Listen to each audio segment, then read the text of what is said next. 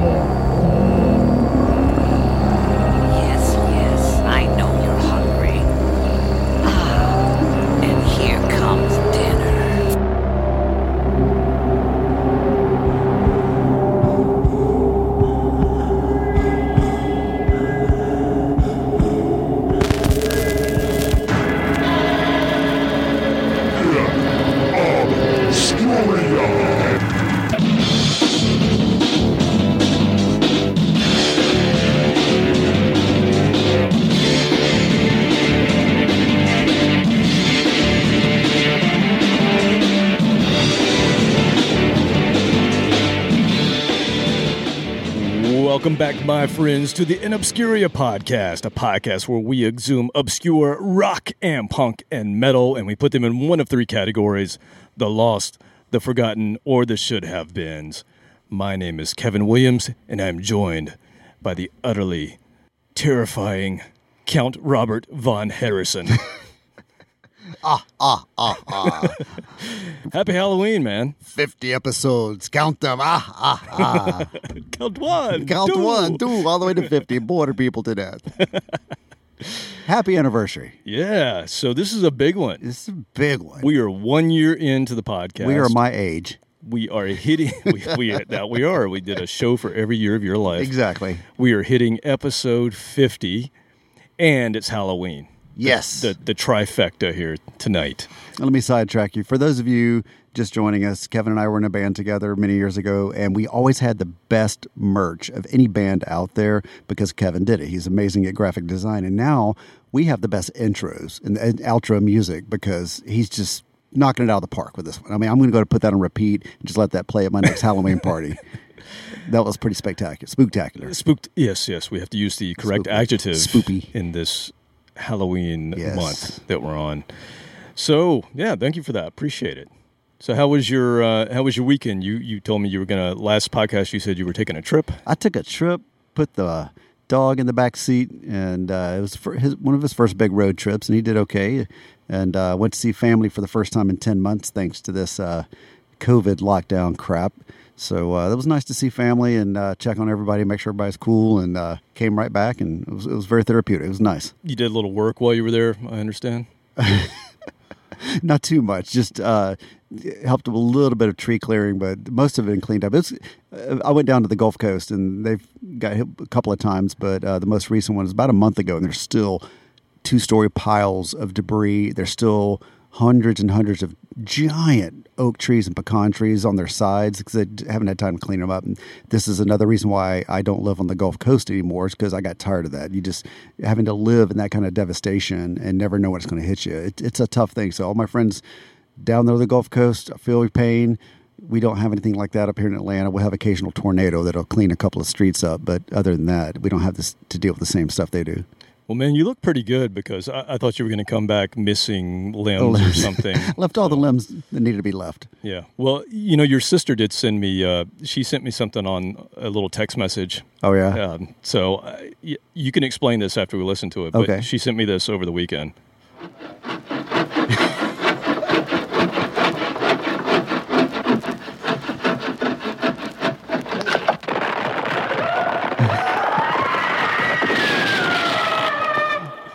It's not too far from that. I mean, you, you missed the stump pulling just two hours ago. And Oh, here. Yeah, Okay. here. I, I got bored and there was a stump, and I took my truck to it and yanked it out of the ground after about four tries.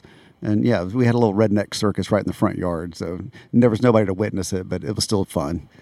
Nice. Well, after you cut your limbs off, go listen to the Slamfest podcast, Metal Up Your Podcast, The Dummy Room, Pot of Thunder, Decibel Geek, Podcast Rock City, Cobras and Fire, Growing Up Rock, Rock Strikes 10, History Science Theater, The Podcast, The Kiss Room, I Love It Loud, Loudcast, Ages of Rock, The Synaptic Empire, and Monty's Rockcast. Whew. Yeah, save the best to last. Go listen to all those. Monty's I know you guy. do. Yeah. I know Oh, you listen to them every every Every, day, every single front to back and backwards sometimes. multiple times Yeah, multiple on single episodes. I know how you that. are. Oh yeah. Don't forget to come visit us at inobscuria.com. Like us, share us, recommend us, all the stuff on the socials Facebook, Twitter, and Instagram. Join in heated debates like I'm having with Captain Ryan right now about which Dokken song really rocks. Yes, that's the kind of stuff that you can get on our social media. And so that band Krokus we talked involved. about. Krokus. Yeah. Krokus. yeah, he thought it was Dokken. Dokken and Krokus, the two bands that uh, we had to correct him on. I, I actually thought it was Dokken as well when Oh, I was really? a kid. And I remember Did it have the umlauts? No, but I, I remember there was a shirt and it said, I should have clued in. This is how stupid I was. The shirt said "Rockin' with Dokken." Okay, Of course, that didn't ring a bell. but they spelled "Rockin' with two K's, just Uh-huh. like Dokken is. And I'm like, "Rockin' with Dokken." I don't get it. we we all have to grow up. Yeah, we all That's grow up. how smart of a guy I was. Well, hey man, it's celebration day. I'm not gonna do anything special here. Happy one year anniversary. Happy episode 50, and happy Halloween. So I thought we'd do a little year in review first because we've come a long way, man. Yes, we from, have. from episode one. Little baby podcasters. And I, I wanted to do a couple of thank yous because this podcast would not exist without some people. And before I even reached out to you, Robert, I reached out to my friends that I made over the years. I reached out to Pot of Thunder and Decibel Geek, Podcast Rock City, and Growing Up Rock. All the guys in, in those podcasts, I, I sent a note to them. I said, This is what I'm thinking of doing. What do you think? I even created the website and the logo before I even reached out to you just to see if this was something that could fly. test run, yeah. Yeah, and they were they were all very positive and gave me feedback. Andy Jones from Pot of Thunder, he sent me pictures of his whole setup because I was clueless as to how I could even do this. Mm-hmm. And I think Andy is the reason that I had that extra cable that we never used. Didn't The need- mystery cable. The mystery cable. We so- plugged in every single time. Thanks, Andy. Um, but uh, yeah, so just thank you to those guys, and and also thank you to Cobras and Fire and the podcast. So all of those podcasts that I just named have all name dropped us. They've all helped market us on social media, and we're just so grateful. Thank you for uh, you know just welcoming us to this whole podcast world. It, it definitely helped. We appreciate the shout outs and the love. So thank you again. Yeah, I hate that we couldn't get together in August. We were supposed to do the the Rock and Pod Expo in Nashville. Hopefully, uh, it'll come around next year and we can we'll be there we next can do year. it again. We'll be all vaccinated and cleaned up by then. Exactly. And then I also wanted to thank some of our listeners who have come on board, and, and most of these listeners have been there since day one and are always commenting and really keeping keeping us going every week. So Bill Elam, Jason Kearney, Jeff Taylor, Brad Rustovan, Craig Elvin, Joey Hall, Jay Shabluski, Nick Jones, Captain Ryan, Yes. and Jeremy Zamora. yeah, absolutely. So thank you to all of those guys. And speaking of the last two, the other thing I'll mention is we've we've had a few guests on the show, and I think those episodes have gone really well. So I've mentioned Captain Ryan and Jeremy. We've had them both on. I think the Jeremy episode was one of my favorite episodes of all time. Yes. Mainly because I was force feeding you vodka. Yeah, we were hammered. Yeah. Or you, were you, what were you drinking? I think I know Jeremy and I were drinking vodka. Uh, rum. You had, you had rum. Yeah, I was, I was on the Okay. rum rum train that night. Yeah, that's a really funny episode. Go back and and listen to the wild card episode. That was a lot of fun. And then also at the end of last year, early, I think it was episode eight, perhaps, when I was doing some recording with the Swear, I had Elizabeth and Kent come on and, and do a couple songs each or three songs each, whatever it was. And that was really fun too. So thank you to them. And then I thought it might uh, be interesting for you to hear because I, I get these, I didn't pay for the big podcast hosting package where I can see every metric that's known to man. you know. What? So I, I get the very minimal metrics, but I, what I can see are the top episodes of all time. So Oh, the top five episodes that we have in our, our 50 episodes to date, we have, it makes sense. The number one downloaded episode for us is episode one. So I think even though you can come in at any time, people still start at the beginning In case it's chronological, you So- want to get the story from the beginning. which is kind of alarming. It makes me want to go back and re-edit the first episode a little bit because We should I do. We should just re-record it completely and just call it episode one, and, and act like we're total professionals from the day one. Well, this tells me that every episode we should call episode one. Yeah, Just that's going if that's the most downloaded episode, one. Yeah, yeah. that would help. Yeah, that's marketing right there. The second most listened to episode, and this is surprising to me, is episode 22, the the episode that we did on Ours, the band Ours. Really? Re- yeah, it's it's almost in fact it's almost caught up to episode 1 and that was episode 22. So I thought it was going to be Manic Street Preachers. No, I, I thought the same thing. No, that's not in the top 5. Huh. As big as Manic Street Preachers are, but we're not a, you know, we're not in the UK, so maybe That's we're true. not hitting all those people that we could possibly hit. We have a few listeners. You know, uh, in they can, they can still dial in Ireland though. You know, Scotland. the internet reaches over here. Come on, guys. Well, we we can go ahead and talk about that. So I also have top five countries. So we we are mostly a U.S. Uh, you know, a, a large percentage are U.S. listeners, and it's weird if you look at our listeners. It's East Coast, so up the entire the you know heavy in the South, pretty heavy A in lot the of people are heavy in the South. Yes. Yeah, we do have a lot of heavies. Uh, most of our listeners are in the South, and then it kind of skews to the Northeast and the West Coast, and not a whole lot in the middle of the country. Well, because there's not a whole lot in the middle of the country. There's there's some farms. Well, okay, you're throwing some wisdom on me. Okay, yeah, maybe. They call it flyover country. All right, so the, the third most downloaded episode is episode 11, our tribute to Neil Peart. Oh yeah, Makes was a good sense. He's not obscure, so Nope. we would get more hits on that. Uh, number four is episode six, Beneath the Hair. So we've actually done, I think, three volumes of of uh, Beneath the Hair. So the Mm-hmm. very first volume of Beneath the Hair is, is a big one, and then the fifth most listened to episode, again surprising to me, is episode eleven, Visual Kei. So Japanese Visual Kei. That was a yeah weird topic. So that's Yeah. interesting that people tune in. Yeah, it tells me we're going to hit that. We're gonna hit that again. Yeah. Well, the lead singer from the Outfield passed away yesterday, so I, think saw that. if we do a tribute episode to him, we it'd be huge. I mean, their their one hit was was huge. There are people that love that. band. I know Brad Rusterman was on. He was on Facebook today talking about how much he loves that band, and, and even growing up rock. I, I couldn't tell you anything more. I can't even remember the guy's name. May rest in peace. I, Yeah. I just there were I know a couple of people that would you know follow them almost like the dead, and I'm like, Yeah. okay, Yeah, not not one that I ever went. yeah. For. I could never sing it. He had such a high voice, so I, I think that's one reason that I instinctively didn't pay attention because I, I can never sing that. It's like trying to sing Geddy Lee. It's like three octaves above my range. So Yeah, it's weird. I can tell you about these obscure bands, but then these mainstream The bands, mainstream stuff. I I don't know them. I got you covered on that. Brad Rusterman, he did an episode on. I think he had Foreigner. I don't know anything about Foreigner. Never What? listened to him, other than the radio. I don't know anything about them. Uh, what was the other one? REO Speedwagon. I don't know a thing.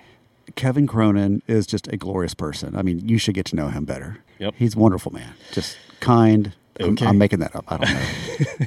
Uh, okay, so back to the top five countries. So obviously, U.S.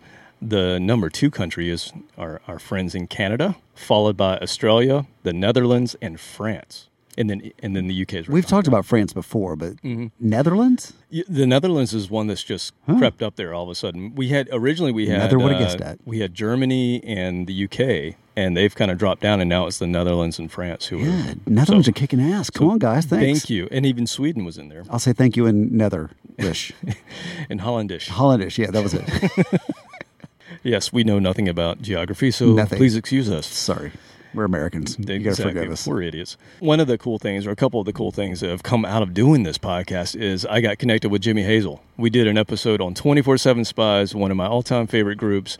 And the next thing I know, I'm I'm having Facebook message and sessions with Jimmy going back and forth, and I'm just like, Jimmy, you know so you're going to cool. pass through Atlanta at some point. Stop oh, he, by. Oh, he and a I, we yeah, he and I were talking about that. Yeah, yeah, you so he was supposed to be here. here in June, but the pandemic put a stop to that. well, so maybe next spring. We'll do something when it warms Oh, up. we will see them. And then also, um, I've had connections to the band Ours, and we did the. Remember, we did the unsigned artist Oh, yeah. episode, and the band from Texas, the Heroin, they reached out to me as well. Cool. So, very cool. This stuff. is an interesting way to connect with some of those bands that you just become a listener and it's very divided. And then all of a sudden you talk about them and you make a connection and it just makes the music even more personal because now you know the people that are making this music instead of just talking about them from afar. So I think that's kind of a cool thing that's evolved out of the podcast. absolutely.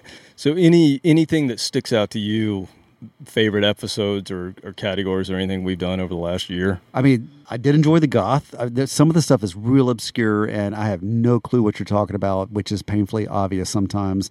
But on some of the topics that were closer to my wheelhouse, that it got my brain going even more. So yeah, there were there were some of those that uh, anything the heavier punk groove motorhead type stuff obviously is going to appeal to me more. So I don't know. I I, I celebrate the entire catalog. Well, I have the list in front of me. Yeah, I don't I'm know. I don't know it. You don't have the numbers. list. I don't know numbers. Right. Like podcast twenty two. That was awesome. Well, there. I really enjoyed that one. Twenty-two, huh? What was that? I don't know. I have two 23s in here. I don't have a 22. Our, our accounting sucks. You Why like- do they count it? I think you like the first 23. First 23 you it's first liked. 23, yeah. Yeah, yeah. It was 70s rock and punk and metal. yeah.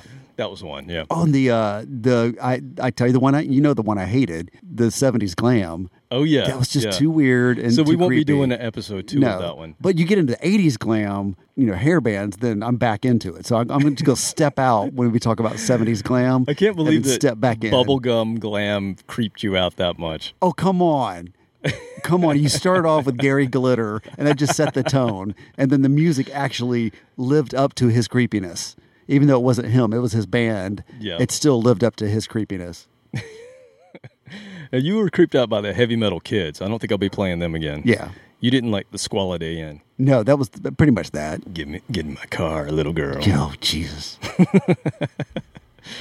So I've really, obviously, I always have a lot of passion when I do any of the Japanese stuff. I love doing the Japanese episodes, even though I don't speak Japanese and I don't really know that much. I mm. just wing it. I enjoy those from the standpoint of admiring the talent in those bands. I don't know a lot about it. The costumes are hilarious and the makeup Right. and all that. It's just, oh my God, I don't have that kind of skill to outfit my look. I was never into my look when we were in a band. We just, I wore t shirt and jeans, but I admire people that do have that kind of style. But the talent, those guys, I'm like across the board, every single band you played, every member was uber talented and had speed from hell to be able to play what they play. Yeah. Yeah. I remember it was a little taxing on you listening to some of that because you can't understand the lyrics. And You- Yeah, that's you're trying to imagine what they're emoting, and it's just But if I can think of three episodes that, that you and I have just, when I listen back to them doing the edits, I'm like, wow, we're actually giddy when we're doing it's it's the funk episodes. Okay. we do I, I should have said that. I mean, I, I enjoyed when we had guests in, but the funk because that's the reason I like it. It gets me going. I I can't sit still. It's some of that music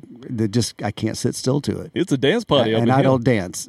I do not dance, but I move around kind of like epileptic style. We, we do the white person oh, shuffle. yeah, I kind of yeah in, in place. I stay in my zone over here, but I just can't sit still. It's great. Well, man, it's been a blast. I hope we can keep this thing going. And thank you to everyone who is actually still listening to this episode right now. So we are going to get into the content. Let's do a little Halloween, man. It's Halloween. Let's let's get into Spook some it up. spooky selections. We want the spook. yeah, so this this. episode we are going to call Chilling, Thrilling Sounds of Rock and Punk and Metal. So we're going to play some Halloween songs per Kevin. Not Halloween. Oh, we might play some Halloween too. okay, just clarify that. Halloween and Halloween. All we're, celebrate, we're celebrating all of because they should be celebrated all year, They but really should. this time of year especially. But first, I looked up the 10 Halloween songs that rock. That was what I searched in Google, and here's here's what I got. Not Monster Mash. Well, that that gets a notable mention, I think. Okay. I mean, you know, that's a perennial favorite. yes, that was right. You you you were correct. You used the word in the correct context. I you get use the right you- word, didn't I? drink. You get to drink for that. Yes. Okay, so coming in at number 10, Season of the Witch by Donovan. What? I, I thought you were going to say "Season of the Abyss" or something, or what's the? Uh, I actually like Slayer that song. Oh, uh, seasons in seasons in the abyss. Seasons in the Abyss. Sorry, I was like, that's a good Halloween song. Yeah, you know, there's no Slayer on here. Ah, Well, let me just go ahead and throw you this out. out. Let me just go ahead and throw this out. So, other than the the notables that you always hear at any Halloween party that you go to, Screamin' Jay Hawkins, I put a spell on you. You always hear Bobby Pickett, the Monster Mash, Mm-hmm. Oingo Boingo, Dead Man's Party, Rockwell, Somebody's Watching Me, Ray Parker Jr., Ghostbusters, and then there's there's just Rob Zombie. Any song Yeah, works. Throw in a zombie, Dracula. M- Marilyn Manson. Any song works. Any black metal, any death metal, any grindcore. N- none of them are represented in this list, but anything anything from type of any of those genres could work. They're not on this list. So number ten was Donovan, who's who was a hippie and folky guy. It was psychedelic in a way. it was psychedelic, but that's actually a really cool song. All right, so number nine, absolutely, I love the dead, Alice Cooper. Absolutely, that's a that's a great one. Coming in at number eight, Bela Lugosi's Dead, the Bauhaus. That was what I mentioned last week. you did. Number seven, Highway to Hell. Eh, you know, it's too it happy. fits thematically with Yeah. the title. Number six, Bark at the Moon, Ozzy Osbourne. I'll give you that. Video's great. Even better is number five, Black Sabbath by Black Sabbath. That is a creepy song still to this day. It was. Number four, oh man, the Black Sabbath album cover. You ever you ever just looked at the first album cover? It's creepy as hell. I'm drawing a blank. Oh, it's so good. Go look at the first cover of, All of. Black Sabbath. It's it's for when it came out. It's super creepy. Number four, one of my favorites, Pet Sematary, the Ramones. love it. I loved that. That's out of when I was left field. I wouldn't have thought of that. I love it. Number three, Trick or Treat by Fastway. Never you heard see- of- You never, never saw heard that? of that. You never saw Trick or Treat the movie? It's a really No. bad. Uh, it's sort of a horror, funny movie. Cheesy It- it horror. has, uh, it's so Fastway did all the music for it. It's about a about a rock star that comes back to his hometown and he he's demonic. He's possessed, Mm-hmm. and this kid's really into him, and then. He basically ends up killing the entire high school. It's great Because that happens. it's yeah, great. that happens. and and Ozzy Osbourne makes a cameo. He's a preacher in it, and then Gene Simmons has a cameo. He is the radio DJ who also gets killed. So anyway, Fastway, uh, we've talked about them before, but it was Fast Eddie Clarke and and Pete Way from. So you had Fast Eddie Clarke from Motorhead and Pete Way from UFO. They were putting a band together, and then before they even ever recorded, Pete Way left. so they they just kept the name. Pete Way was never really in it I'm out. But they did have the uh, the lead singer who would go on to be in um, Flogging Molly. Oh, yeah, that Irish band. Yeah, The Dave Irish- Dave King from the Irish band. Yeah, Dave King from Flogging Molly. He was originally in Fastway. I know one Fastway song, "Say You Will," and that's yeah, Mm, that's, that's the depth one. of my knowledge when it Ah, comes to. Fastway. Anyway, that's number three.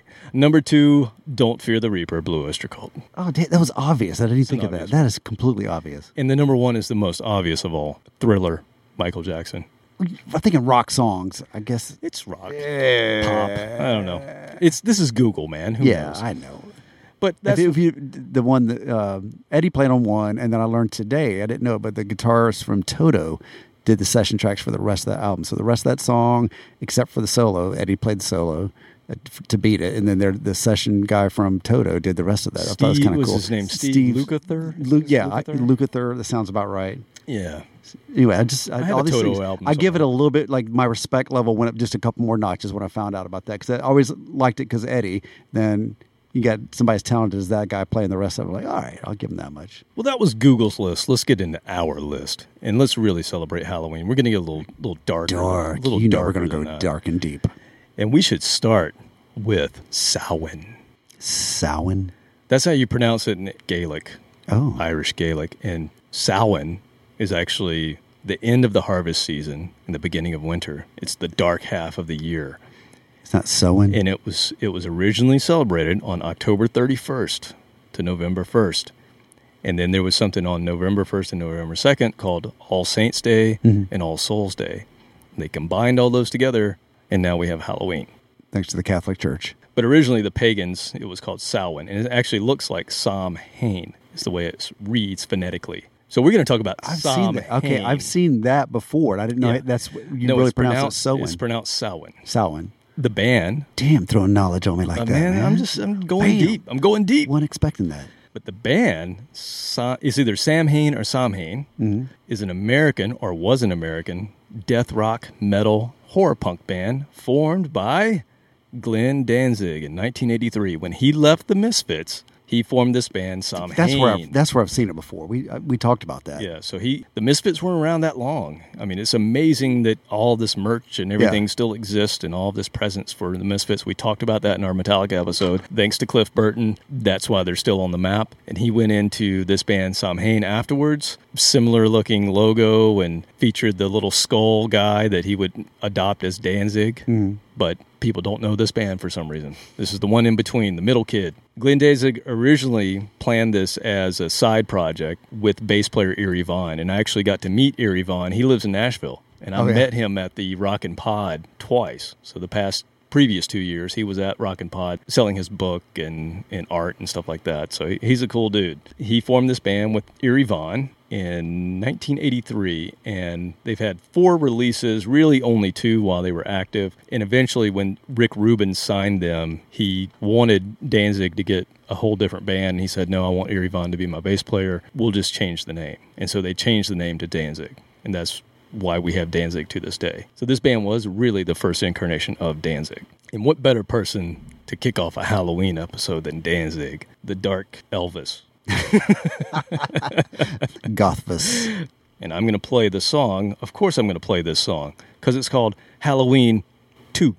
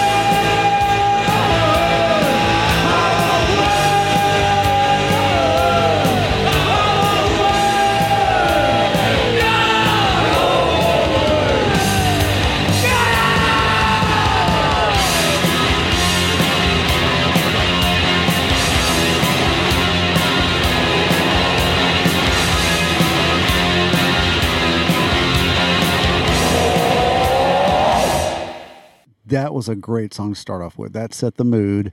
I don't know if they ever did a video for that song, but if they did, I hope to God it was Glenn looking like a choral director with a room full of zombies that he's trying to direct and sing in unison because would that's what it sounded like. It sounded like he was leading a bunch of zombies trying to sing this song, which is exactly what it needed to sound like. That wasn't a mistake at all. I think he totally knew what he was doing there. Yes, we have we have kicked off the spirit of Yeah. Halloween. And speaking of zombies, I now kind of made the connection between that song and Rob Zombie. If you had just sped that up like five notches, it would have been a Rob Zombie song. So Yeah, a little more industrial. yeah, a little, just a little, but that same kind of just pounding away you know, from start to finish, no crescendos or anything. It just kind of starts kicking your ass the first downbeat. Absolutely. And that, you know, that's a big difference. That came out in 86, and that's a big difference from what he was doing in Misfits hmm. to to then, but it perfectly sets up where he was going with Danzig because I always considered Danzig more of a metal band hmm. than a punk band, but this is somewhere in between. Definitely that kind of death punk, death rock, I don't know what you want to call it, but I just call it good. Good and creepy. There's something about the recordings too. Like, Misfits recordings are crap. Mm-hmm. Samhain recordings are pretty crap. But something about that crappy recording lends itself to the eeriness of it. Yeah, that one specifically because they were going for something. Like I said, inside it was recorded inside a haunted house, yeah. Can, not a real one, but like a haunted, haunted- house you would pay ten bucks to go through. studio. Yeah, and just they rounded up a bunch of the extras from the haunted house in character. Said, "All right, here's the lyrics. I want you to sing this," and it took thirty seconds to get him to sing it, nice. and it was perfect. Well, let's move on to song number two. And this is one I think that hits home for you a little bit more. This is Type O Negative. Mm, yes. an American gothic metal band formed in Brooklyn, New York in 1989 out of the ashes of a thrash band called Carnivore. And the lead singer was a guy named Peter Steele. If All seven never- feet tall of him. he's actually six foot eight inches. Mm-hmm. Yeah, that guy was huge. No longer with us. He, he's now officially a vampire, but he looked like a vampire. I think at one point he even had his teeth done. Oh, really? Yeah. Kind of shaved.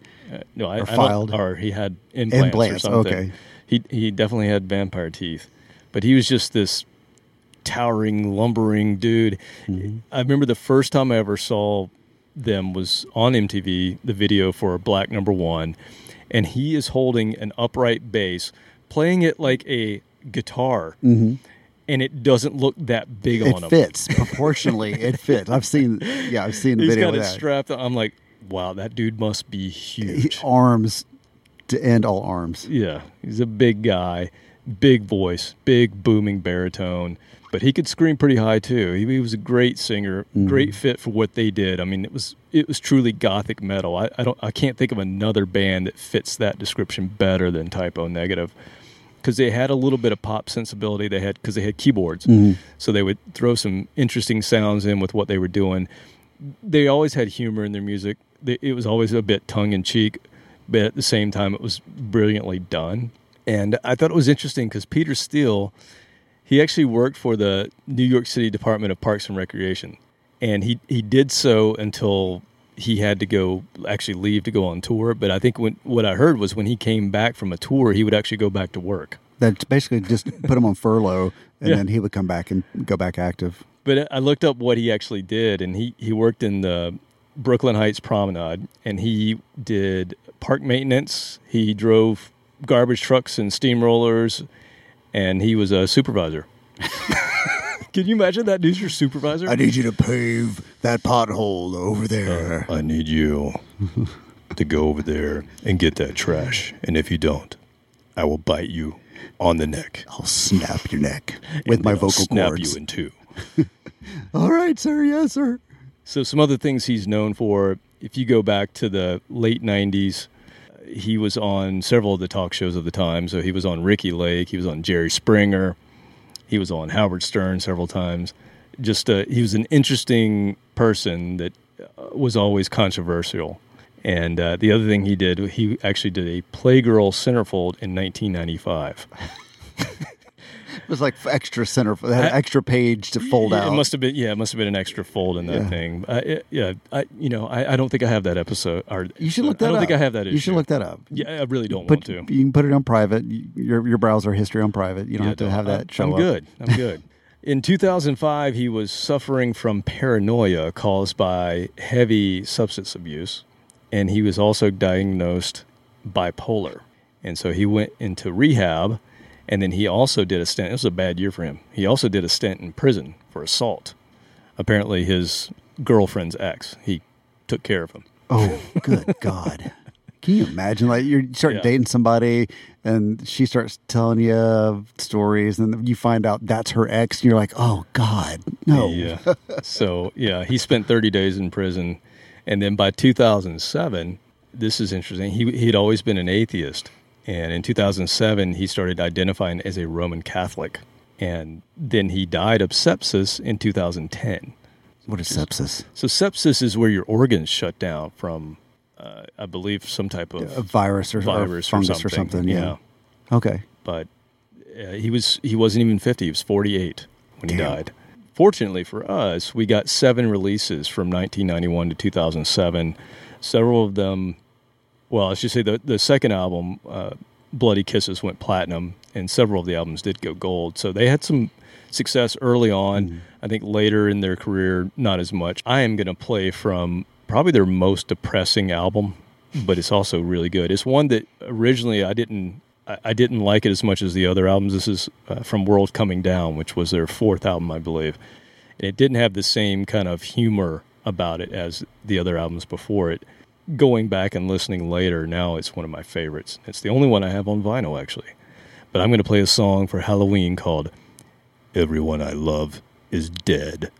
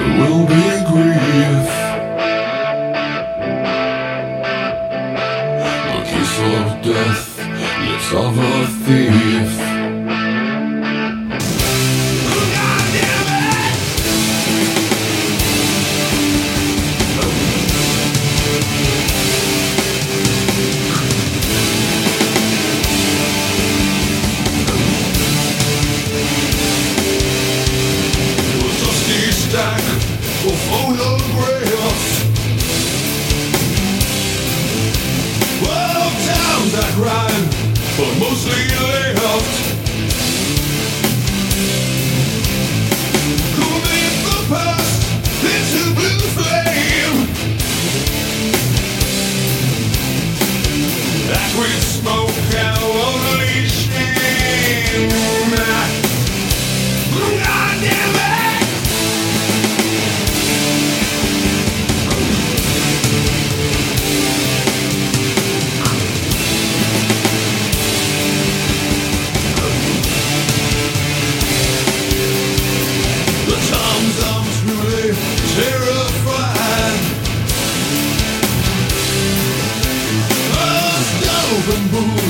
Booze don't help to hide. The mask what we claim to. It's just like painting over dead.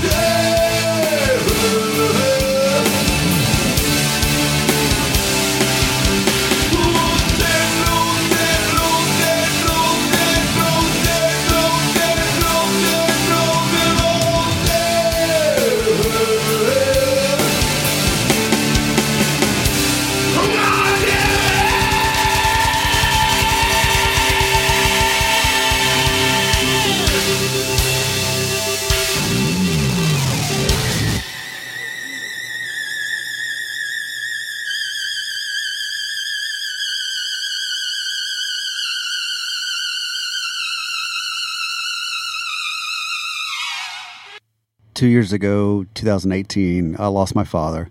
I lost my best friend, lost some other friends. It was a horrible time in my life. It was a really dark time for me, They're all within about six months.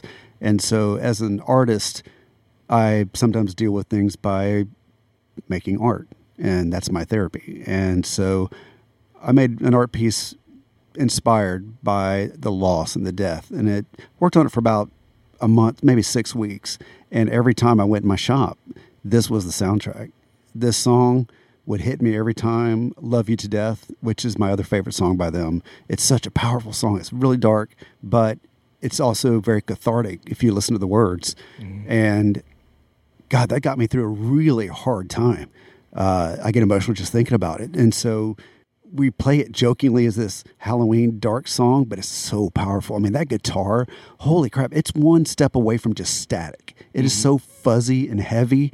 It's on that spectrum where just a couple more notches and it just would have been inaudible. But I love it. It's so powerful. And his you combine that with his voice and then just the lyrics where he doesn't use sometimes his lyrics aren't that flowery. He just comes out and says, God damn it, you're just mad. You want to just curse and yell and scream. And he, that's what he puts into his lyrics. And it I just resonated with me. So I'm glad you played that for Halloween, but also just for in that when you're in that dark space, sometimes you need music to kind of cut through and grab you and then help you along through that phase. It's it's so poignant what you just said because you don't even know the backstory of this album. And the backstory of this album, the reason that it's so dark and it doesn't contain that humor that they mm. had put into previous albums is because of the exact same thing that you just said. Peter Steele lost family members, he lost people that was close to him during this time. This was his darkest time.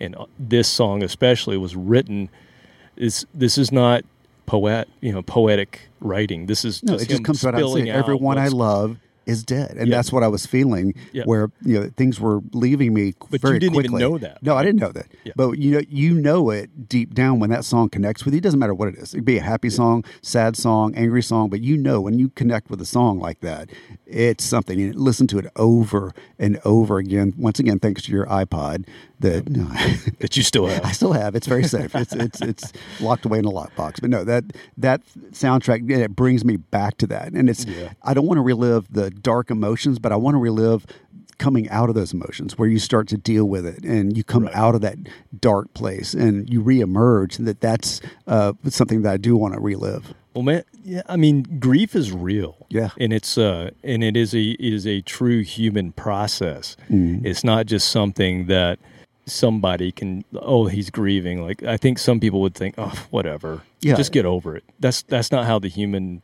process works. No, you it have is to a true work through process. it, and that was me working through it. You can go to therapy and try to force your way through it. No, it's got to happen, and th- that's that process. It was beautiful. Like I don't want to relive the dark emotions, but the the beauty of going through that is what I, I appreciate. We're getting deep here, but the you know the other thing. I mean, Halloween is a pagan holiday. Yeah, but it was actually a celebration of exactly what we're talking about Mm-hmm. because it was it, had to do with the harvest right and it had to do with death of the crops and everything else Mm. Getting ready for winter. and going into a really dark place for people back in a time where when it was fall and wintertime there wasn't a whole lot to eat and you were going to lose some of your tribe just due to the and plus in some of the Scandinavian countries, it gets dark and it stays dark. yeah, yeah. So it's it was a real celebration of coping and grieving with what was to come.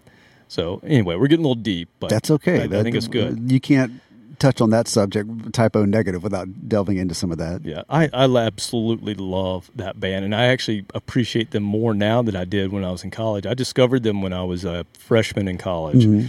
And that was another one of those cassette tapes that never left my Walkman as I was going between classes. It, yeah, it was one I would listen to if I heard it and go, "Oh, that's Type O Negative." I can recognize that. It was until I had uh, my own personal experience with it that they got elevated really high up into my top three or four bands, probably. I hate that I never saw them live.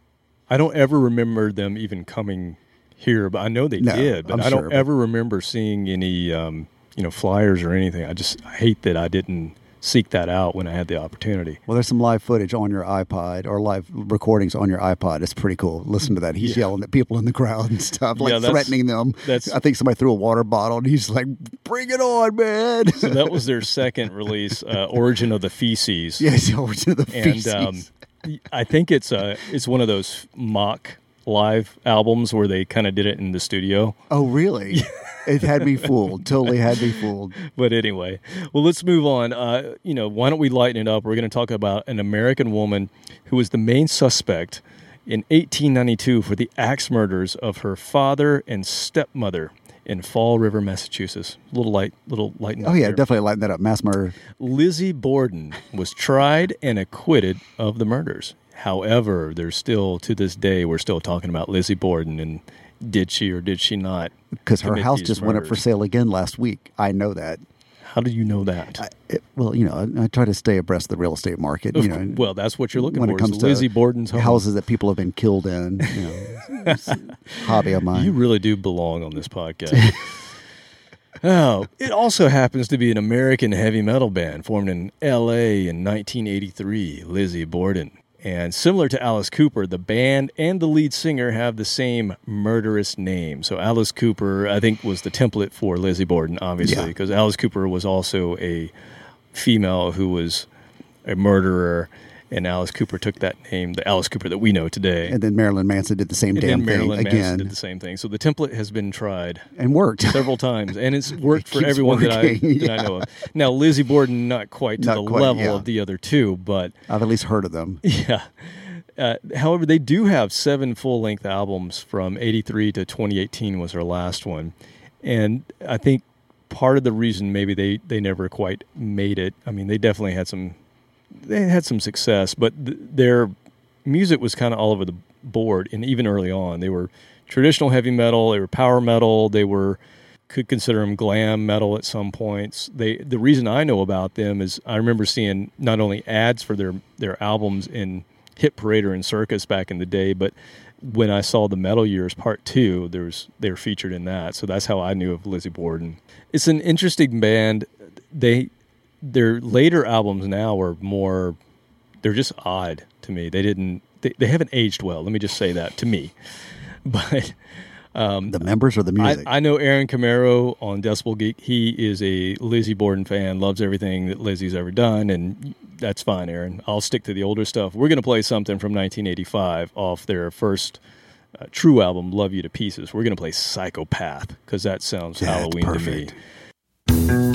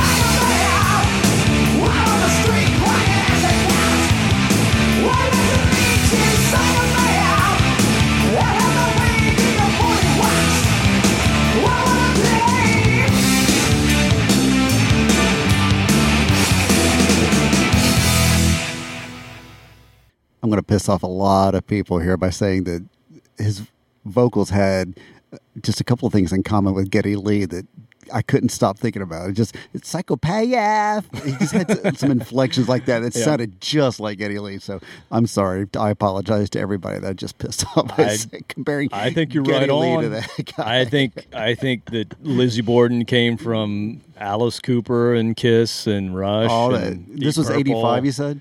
85. Oh yeah, this is we're mean- still uh, in the hangover of the '70s arena rock. Yeah, I mean, obviously some Black Sabbath thrown in, and a lot of Alice Cooper. I mean, the whole psychopath thing Mm-hmm. and playing that character in the middle of the song, very Alice Cooper. Yeah. I'm sure at the time Alice probably wasn't so happy with with Lizzie Borden, but he was fat and happy by 1985, so he was still probably like rolling. No, he had billion dollar babies that come out in 80. Oh yeah, That's that's, what- 70s. That was 73. So, oh, no, okay. Um, what is the one I'm thinking? Uh, You're thinking of Trash. Trash, yeah, the one where Yeah, Meatloaf wrote a, his big power ballad hit. 80 was that 89? 80 maybe? oh, okay, it was later, late 89. 80s. Yeah, that's when he really hit it. Yeah.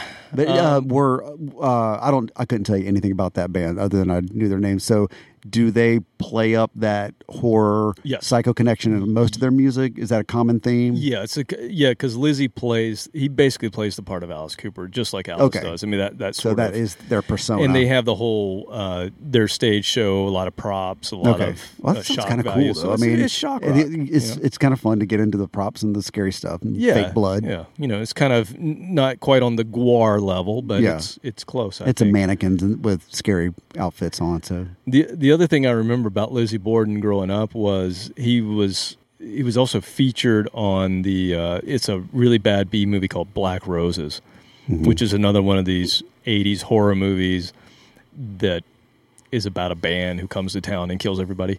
So we're slaying them. no, really, The we're, real we just killed everybody. Yeah. yeah, but uh, he had a song called "Me Against the World" featured on that soundtrack, and I actually have I picked that up several years ago.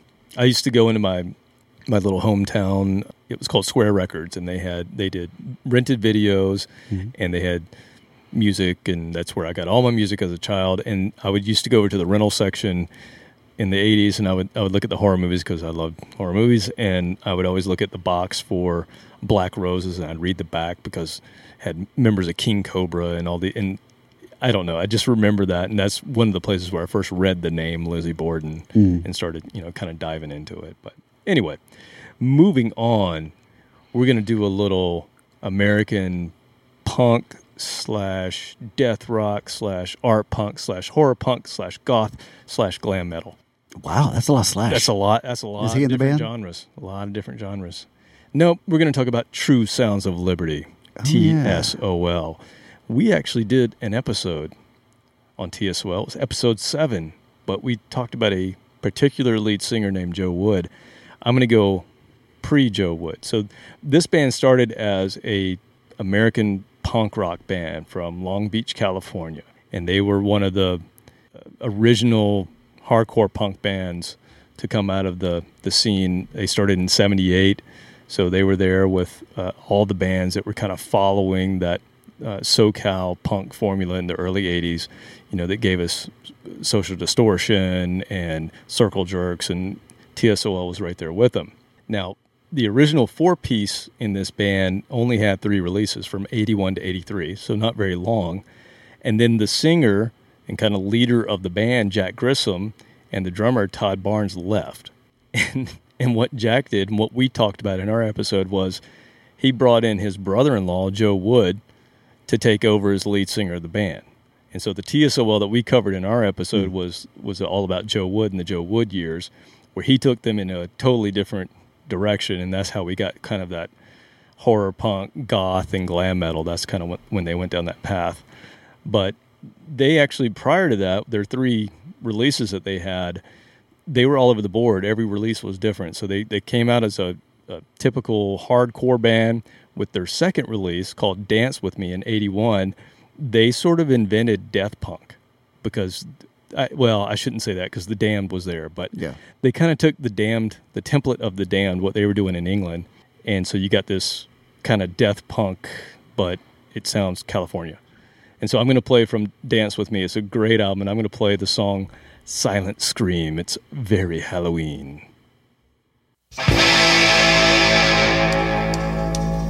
Cobweb stare, the ancient bones. I'm the shadow rippling cobblestone. I'm the stagnant swamp, the black lagoon. I'm the branches scratching at the moon. I'm the funeral service, the unknown mourner. I'm the demon cowering in the corner. I'm the sexton's spade, the new thrown clay. I'm what's left when they walk away. I'm the ebony coffin. Pale thin lips in the back room dying. The pale thin lips in the back room dying.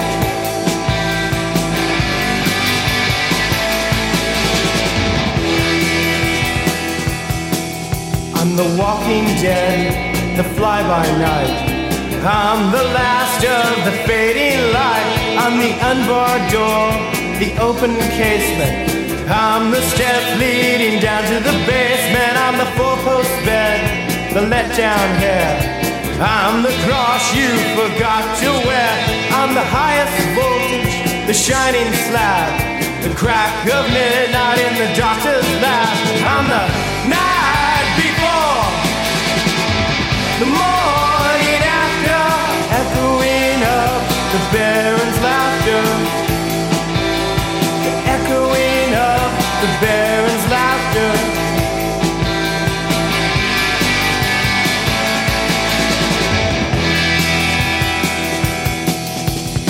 Jonathan Harker, I'm Lucy's trance.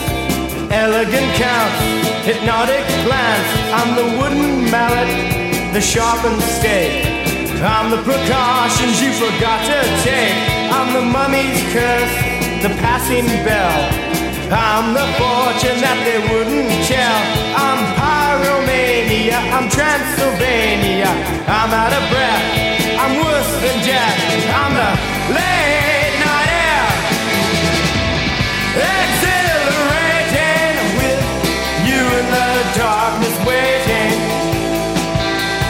I'm with you in the darkness waiting.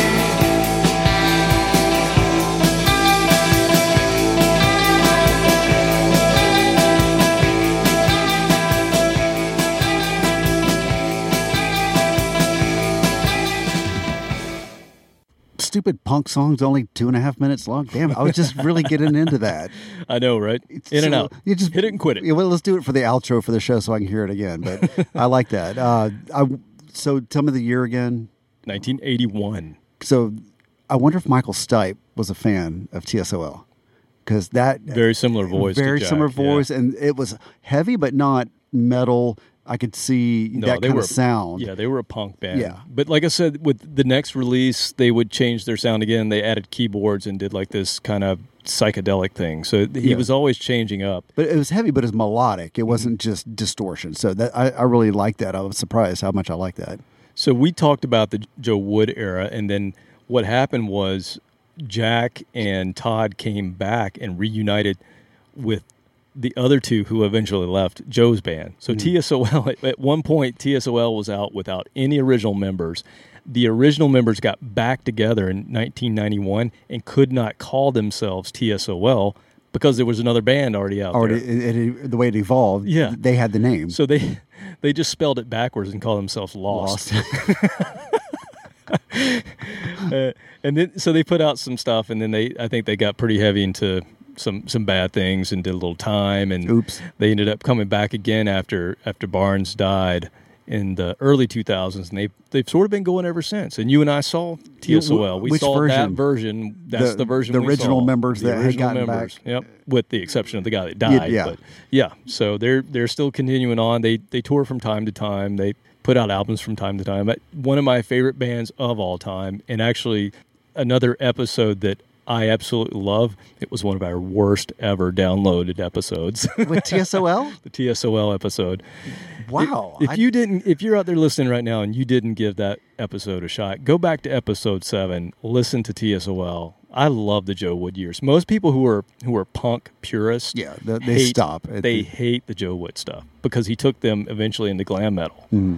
I love it. But I love everything that band did, no matter who the singer is. So anyway, or drummer, or bass drummer, player, or or, whomever. guitarist, yeah, yeah or the roadies. Yeah, I don't care. I don't if, care. if you call it TSOL, I'm probably going to like it.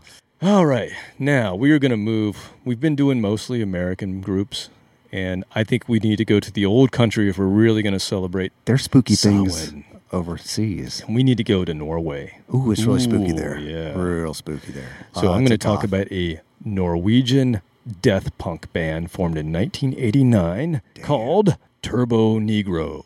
Now, why a bunch of white pasty dudes from Denmark would call themselves Turbonegro, beyond me, but that's the name of the band, okay?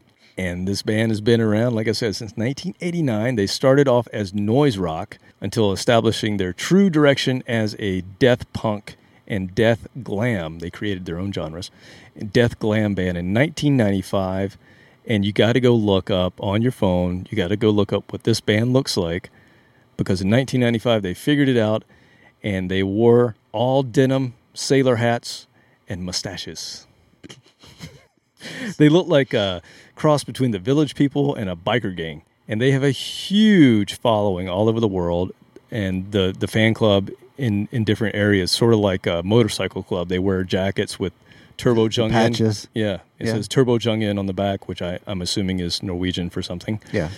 and yeah, you have to be you have to become a member. They have one in Atlanta. They have a Turbo Jung in Atlanta. And anybody who's a member, once you get to a certain point, you get your jacket and you get your, your patches on the back, and, and you wear it like a badge I of should honor. look into that. Do So- they, you get jumped in like the Yeah. jump all over and beat your ass and then I don't you're- you're a know. I don't know how you or get- just pay a dues. Pay I don't know. and Maybe you just have to listen to every album. I don't know. you have to memorize stuff. Take a test. I don't know. I don't know your- if there's a written your test or- or what. Arm wrestle the biggest guy there and win. But this is another band. So when we start listening to it, please go look at them. And then also, this is another band that just has great band names. On guitar, you have Euroboy. The singer, they've had a couple different singers, but the the one that's um, the best, in, in my opinion, is Hank von Helvete. You have Rune Rebellion, Palpo Pamparius, and Happy Tom. Oh, just Happy Tom. right after Palpo Papirius, there's Happy Tom over there sitting in the corner. Pamparius, yes. Pamparius. And the song we're going to play is actually called "The Age of Pamparius." So, This is the dawning of the So- age of Pamparius. in the in the late '90s, they they put together um, what became uh, what they call the Apocalypse trilogy, and they're my three favorite albums by this band. So so good. I mean, you're talking about a band that has Euroboy does nothing but lead. He never plays any rhythm. And you have two other guitarists. I mean, just heavy on guitar, just great hooks. You're selling me now. Yeah, you're gonna love it. Okay. you're gonna love it. Uh, but this, I'm gonna play from the very first of the Apocalypse trilogy. It's the, the album's called Apocalypse Dudes. It was followed by Scandinavian Leather, and finally Party Animals. But it's part of the Apocalypse trilogy, and I'm gonna play The Age of Pamparius from 1998.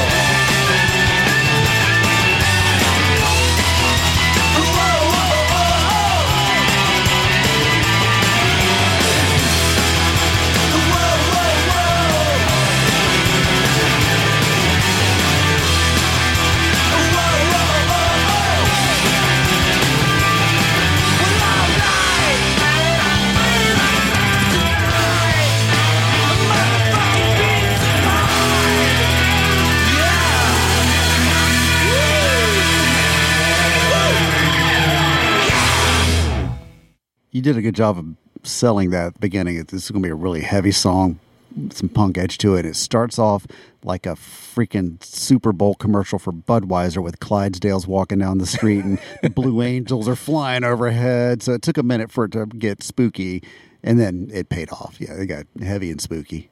Hank Von Hill. Hank Von Hill. Good stuff. I like that. Yeah, I, I thought about uh, maybe diving into them, doing a deep dive. I think that's Negro. worth it. I would like that. And maybe we can find somebody local who's in the Turbojugend to come talk to us. Oh, all, all we have to do is wait for there to be shows again, and you can see the jackets, and all we have to do is just find the right guy. get that vest guy. hey, Guy vest vest. guy. Come here and talk to us about this band. All right. So I mentioned a movie called Black Roses. Mm-hmm. I actually own the soundtrack to Black Roses, the horrible, horrible horror movie from 1988, There were many. Directed by John Fasano and starring Wait for John Martin, huh? Huh? John Martin. Ken Swofford, Julie Adams, and don't forget Carla Ferrigno. Ferrigno. Is that relation to Lou Ferrigno? Probably not. Incredible Hulk? Probably not. Oh, just random Ferrigno. Just- a distant cousin. I don't know any of these actors, Third but that's cousin. who. But Well, that's I mean, who's in it. That's how you get a job. and you know somebody, man. Yeah, my uncle on Third Removed is Lou Ferrigno. Now, if if you go and and put this in Wikipedia, Julie Adams comes up with a link. So she's done something else. None of the other cast have links. Hmm. Have you checked OnlyFans? Do they have OnlyFans pages? I page? don't know. I don't know. They're in their 60s now. I hope not. So here's here's the great movie that we got. So it was a new heavy metal band named Black Roses, plays at a sleepy town called Mill Basin, causing the town's kids to turn into rockers. However, what the town does not know is that the band is also turning kids into demonic monsters. They told us about that in church. Yep. That's exactly happens what, they told us. to That's Queen. what they said, especially if you do it backwards. Backward, yeah. You listen to backwards or forwards. You listen to Ozzy Osbourne. He wears spandex sometimes. He's evil. Well, that was another movie called The Gate. But anyway, um, yeah. So this is a really bad movie. It's so bad that it's awesome. So I recommend it to anyone to go watch this. And the heavy metal band that is featured is actually most of the members of King Cobra. So you got Carmine Appice. He was in Vanilla Fudge. God, that's a super obscure reference. So he is actually the drummer, and he's got he looks like I mean he always looks the same. It's Carmine Appice, who was this in this psychedelic band. Yet he's in this '80s movie as a demonic drummer. When are we going to have an In Obscuria film fest for all these obscure films that you Oh, throw out there that are that are bad but good? This would be that we could one. screen some of these bad but good films. I think that's not next year. That's maybe we could make that part of the Rockin' Pod. We could host a in obscuria film fest, film screening. screening Something. in one of the rooms or something. Yeah. I'll talk to Chris about that. Okay. That could be really fun. This would be a great one to do it. So the soundtrack features a lot of prominent bands of the time, like super prominent, like King Cobra. Yeah. Lizzy Borden's on it. Yeah, yeah, Okay. we know about them. There was a band called Tempest on it. No, no, uh, no, no. that was a good video. And this is what's so cool because I didn't even realize it until I was looking through the album. A band from Atlanta, Georgia is on this soundtrack. And I'd completely forgotten about this band. So this is what I'm going to play. It's a thrash metal band that was only around in the early 80s. They only lasted until 88. This band called Hallows Eve. And they are from Atlanta, Georgia, a thrash metal band. thrash metal from Atlanta. Atlanta, and they they put out three albums from 1983 to 1988. You can still find their debut pretty easily. The other two, I'm not so sure, but they were. What I remember about them is they were on the uh, the Metal Massacre compilation, which back in the day that was the compilation. That's how Metallica got their first start. And actually, I think all of the thrash bands who went on to some prominence were at some point in time featured on one of these Metal Massacre hmm. compilations. So if you had a song on one of those compilations, they were on volume six. But if you had a song on that, that meant you were an up and coming mm-hmm. thrash band. It was a big deal in the day. But Hallows Eves, yeah. So we're gonna play a song that is cleverly titled "Die." Just, Just die. just die. Yeah. D. Dot I. Dot E. Oh, they're really Yes. spelling it out. Yes. Yes. Yes. So Just so you understand. it would be an acronym. I think is the correct way to say it. Die in excellence. So let's check out a little Atlanta, Georgia thrash metal that happened to be on the Black Roses soundtrack.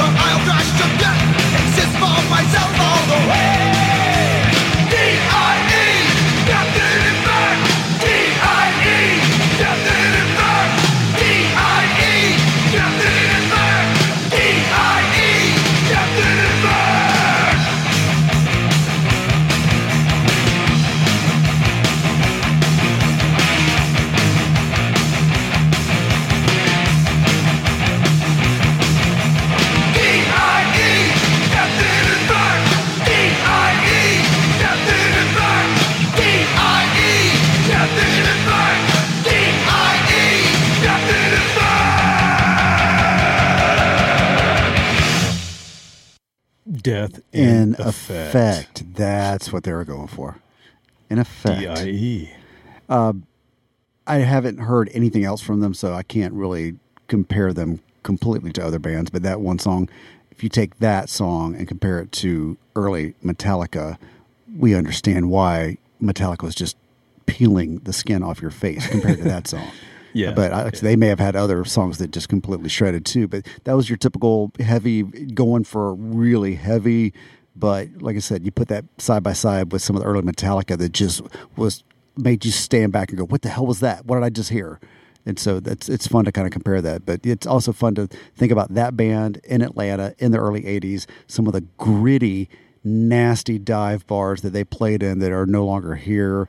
Uh, I bet they were a lot of fun live. God, yeah, just a big sweaty crowd. Atlanta's all- hot. Even in December, it gets hot in those bars. All cut off T-shirts and high tops and tight denim. jeans and lots of hair. Lots of denim and hair. Lots Yeah. of dudes swinging their heads, banging, banging, banging.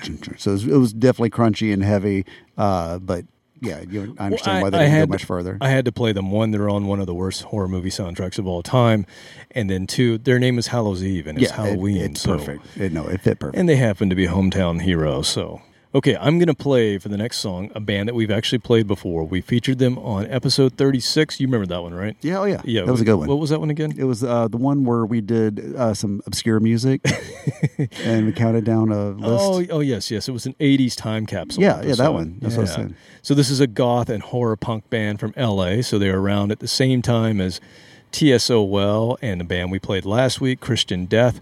This was one of those other kind of gothy punk in between bands. This is a band called Forty Five Grave, and I think you remember that their lead singer had one hell of a stage name, Miss Dinah Cancer. So very tongue in cheek horror music.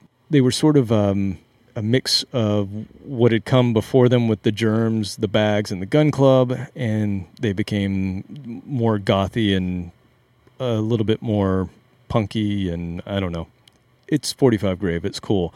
I, I first heard of them in 1985. They were featured in the movie Return of the Living Dead. I mentioned that before. One of my all time favorite Halloween movies. In fact, I remember watching that movie on Halloween night with my good buddy Connor Tyndall and just being floored and loving the not only the movie but the soundtrack. That's a great, great Halloween soundtrack, Return of the Living Dead.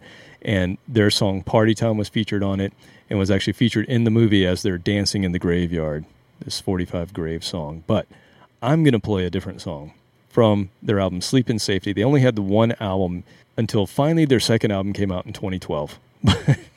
Long period in between. Don't rush into it. But I'm going to play a song that's a little bit longer, but it's a great tune called Procession.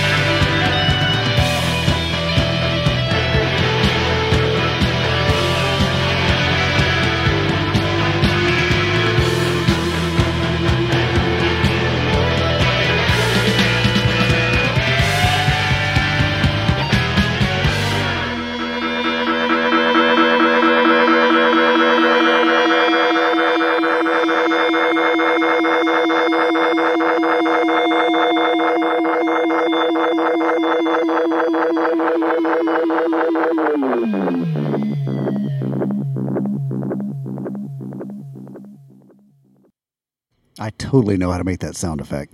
You have it right over there. Right over there. I have played with that sound effect for hours and hours for years. Creepy enough for you. It, uh, it was more weird than creepy, but I, I like weird, so it satisfied that either way. Well, if you listen to the lyrics, it was basically the procession of the goth girl, is what it was. So, I, I dated- actually, I think I've dated her. I love that band. Good album. Like I said, don't have a lot to listen to other than that one album, really. Yeah. but it's a good one. Brief time here in the I always music go back. world. I always go back to it at Halloween, especially. So I have one more song for you. Are, are you getting creeped out enough yet? I got chills, man. They're multiplying. oh, that's not creepy. Uh, no, that's that, not. actually does creep me out. That really does. John Travolta and Olivia Newton-John.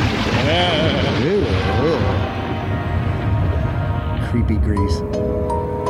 So I'm actually. Um, I hate that we're ending, but it is Halloween and we can't continue on with this much longer. So I'm just gonna milk the sound effects while I can. I think you should, because I love the sound effects.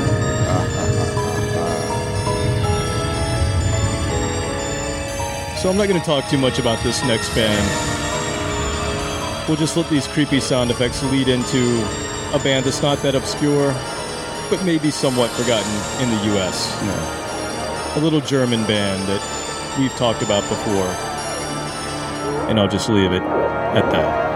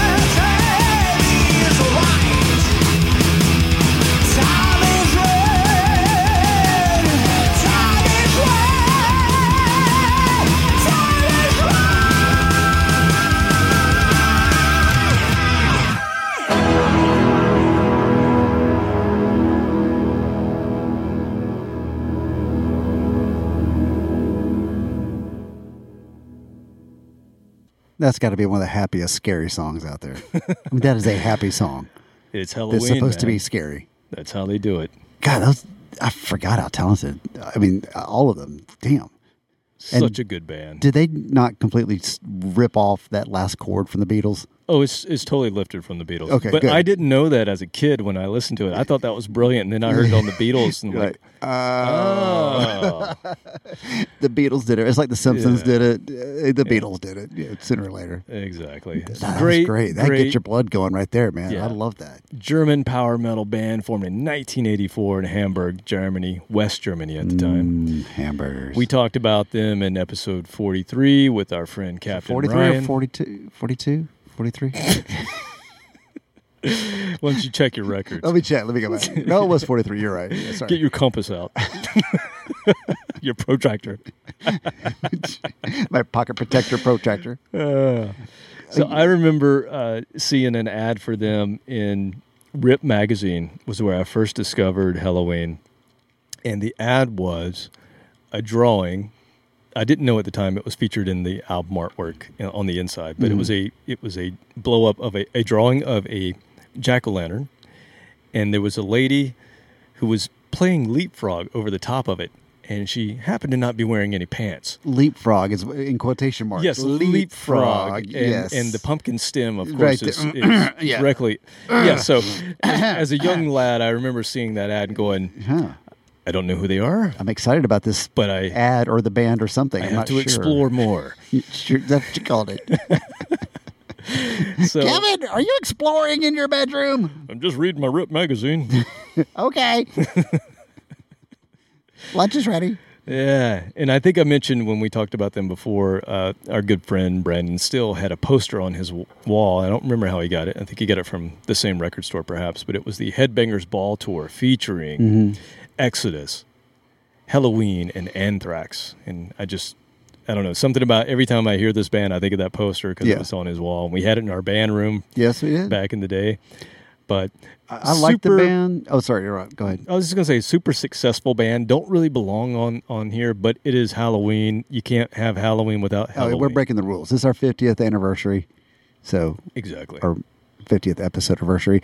But that was one of the bands I was into Metallica and all the mainstream. And I would look at bands like Helloween, and it was a little too silly back then to me. Mm-hmm. And the the gimmicky type thing, and I'd maybe listen to a snippet of it, and it just sounded way over the top. And now I'm glad that looking back, I can appreciate once again the talent it took to be over the top.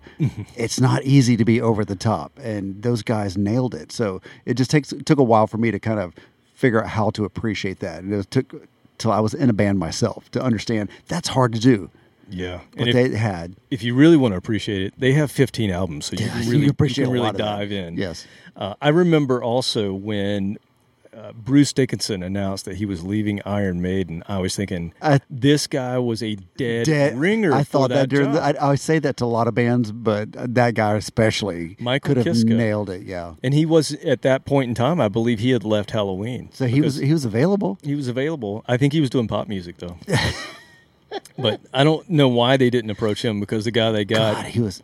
yeah. don't Anyway, remember- I don't even should've- Well, It's not worth. his name was Blaze Bayley, but Yeah. he didn't sound. I think they were trying to get a, away from somebody trying to sound like Bruce. They were trying to go It worked direction. really well for Judas Priest, so they probably should have taken note. Yeah. But anyway, so that's what I have for you. I'm, I'm actually a little sad to to not have Halloween anymore next week because I've really enjoyed putting together these little We could sound we clips. could go ahead and record next year's episode. We could. We could just keep going. I mean, we are in obscuria, Yeah. so we do we do uh, have a little bit of a horror slant with everything we do. Do you remember but- me getting kicked out of the haunted house? Hmm. You were with us, I'm pretty sure. What year would have this have been? Oh, I was uh, 18 years ago. About 18 years ago. I was at early 30s. Uh, something way of all back here. Yeah, this is stuff you do in, in like high school, but no, in my early 30s, I got kicked out of a haunted house because I was going behind the scenes and scaring the actors, sneaking up on them, That and all is of a sudden. That is so, Robert. yeah, I got bored with the haunted house, so I was sneaking behind the scenes and scaring the actors that were waiting to scare people. And I remember like a door opening, and somebody grabbed me and drugged me and threw me out the back. It was in an old industrial warehouse in the middle of nowhere, and they threw me out the back of the building and then closed the door. And it's dark. There's kudzu, and I didn't know where the hell I was, so I had to like climb through a ditch to get around to the back to the front of the building where you guys were waiting for me. Like, what happened? I'm like, uh, nothing. so that's kind of my haunted house memory that I just thought about right now as we're doing the Halloween episode. So Nice. added that to the list of places I've been thrown out of. All right. Well, tomorrow is officially Halloween. We're celebrating a day early. It's the 30th. Trick or damn treat. Yeah, go out there and enjoy it. Try to forget all this crap that's going on. Just dress up and little walk up and down the street. You don't have to actually go trick or treating. And remember, we said it last week. You're supposed to be dressed up while you're listening to this, but definitely dress up like your favorite podcaster tomorrow Mm-hmm. when you go out for Halloween. All you have to do is get a black t shirt, a pair of jean shorts, Headphones, jorts, jorts, and headphones. and some headphones. Maybe uh, pack on a few uh, pounds, eat some candy early. Yeah. And um, yeah, you'll look just like one of us. So there you go. There's your, your Halloween costume, a podcaster. I'm going to go out with the entire song. We've been playing snippets from the song. Nobody has guessed it. We've been playing at the end of the episode the band Goblin. And they are an Italian band who actually inspired our name and our logo. They- They're an Italian band who's been on a, a ton of 70s and 80s horror movies. They were a lot of the, uh, in fact, all of the Dead movies, I believe they did soundtracks for those. There's a, a soundtrack they did called Suspiria, and that's where In Obscuria came from. And even the way that I write the word In Obscuria, that's kind of where it came from. So, a little connection here. But I'm going to play the theme song, and, and it's in Italian, so I'm just going to say it's the zombie theme song. So this is from Dawn of the Dead. This is we're going to go out on this. So happy Halloween, happy happy 50th episode, Happy 50th episode. happy one year anniversary to In Obscuria. Episode anniversary. We will see you next time. Later.